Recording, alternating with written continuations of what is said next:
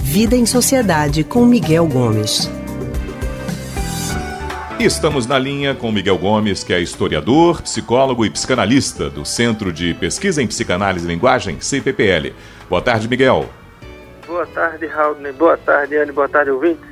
Boa tarde, Miguel. Obrigada por conversar com a gente mais uma semana, começando mais uma semana. Agora, Miguel, os campeonatos de futebol das séries A e B estão chegando aí na reta final e neste período a rivalidade entre os torcedores costuma ficar bem mais acirrada e, consequentemente e infelizmente, as brigas ficam ainda piores do que as outras durante o ano. Professor, por que as pessoas brigam por causa do futebol? Existe alguma racionalidade nisso, Miguel? Haldney, a gente pode entender isso como alguma racionalidade, mas é sobretudo a irracionalidade que impera nesses momentos. Né? O que faz aquelas pessoas se juntarem, sei lá, torcendo pelo Santa Cruz, pelo Náutico, pelo esporte, para ficar nos times aqui, é, pode ter um caráter até racional, assim, vamos nos juntar porque a gente torce pelo mesmo time, a gente quer que o time da gente ganhe, cresça, seja campeão, etc, etc, etc. Mas o que faz essas pessoas agirem de maneira irracional, violenta, inclusive muitas vezes, aí não tem nada de racional não. Aí a gente tem processos psíquicos aí de identificação que transbordam qualquer capacidade das pessoas racionalmente é, é, agirem dessa forma. Por que eu digo isso? Porque boa parte desses comportamentos reprováveis que essas torcidas organizadas têm, desses três clubes, sobretudo aqui da capital, não se dá de maneira racional. Em que sentido? Aqueles indivíduos sozinhos não fariam aquilo que eles fazem quando se reúnem vamos dizer assim, na torcida, em grupo, né? em, em bando. Aquilo ali é quase uma horda primitiva atuando, às vezes, na, nas cidades. Então, esse processo de ligação entre os membros desse grupo, aí não tem nada de racional, não. Aí é irracional. Agora, Miguel, se não fosse futebol, você acredita que as pessoas iriam arranjar outro motivo para essas exibições públicas de briga, por exemplo?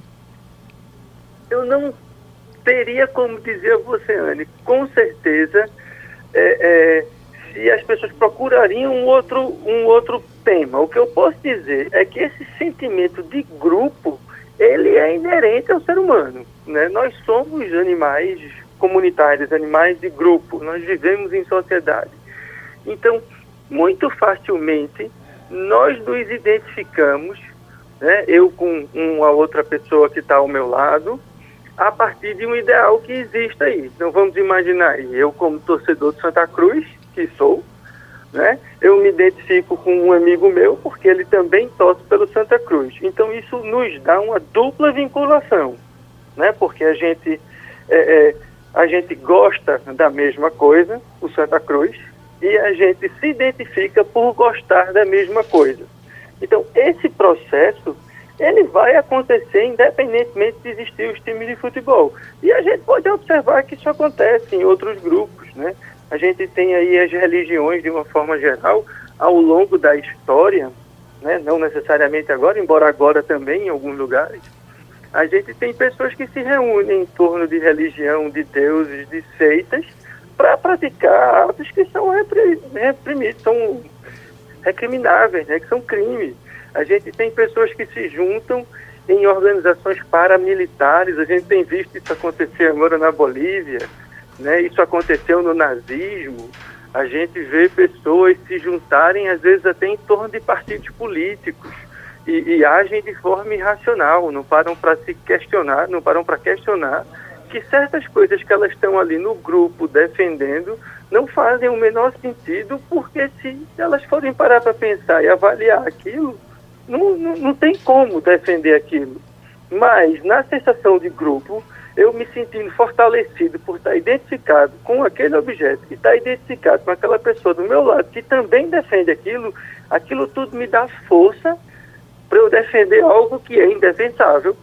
No caso específico das torcidas, essas brigas que a gente tem, que eles se organizam, inclusive para brigar no meio da rua, e como você disse mesmo aí, a gente está no período final dos campeonatos, mas os times não estão mais jogando entre si, os times daqui. Verdade. Mas a gente precisa ficar preocupado porque pode ter um jogo do Náutico ou do esporte contra um time que seja Hum. associado a uma torcida organizada de outro e isso virar uma confusão, como a gente já viu acontecer na cidade algumas vezes. É, infelizmente hoje as torcidas não, não são mais adversárias, né, como os times. Elas já se, já se colocam como rivais. E esse e é o elas grande perigo. ampliaram né, o, o leque. Né? Ela, antes era briga de uma torcida contra. Hoje elas criaram re- verdadeiras redes de aliança em que a torcida do Cruzeiro apoia um clube daqui, É. a torcida do Atlético Mineiro apoia a de outro time, e se aí se o meu time vai jogar com o Cruzeiro, a torcida que apoia o Atlético vai lá, e, enfim. Eles fizeram uma rede de alianças que, que é, entra nesse espaço da irracionalidade em que faz com que as pessoas ajam de maneira completamente diferente de como agiriam se tivessem sozinhas. Então o grupo tem esse, né, tem essa capacidade de transformar certas ações que as pessoas têm. Aquilo que a gente faz sozinho, a gente não faz quando está em grupo. Verdade, todo mundo só sai perdendo com isso. Miguel, muito obrigada, viu, por conversar com a gente.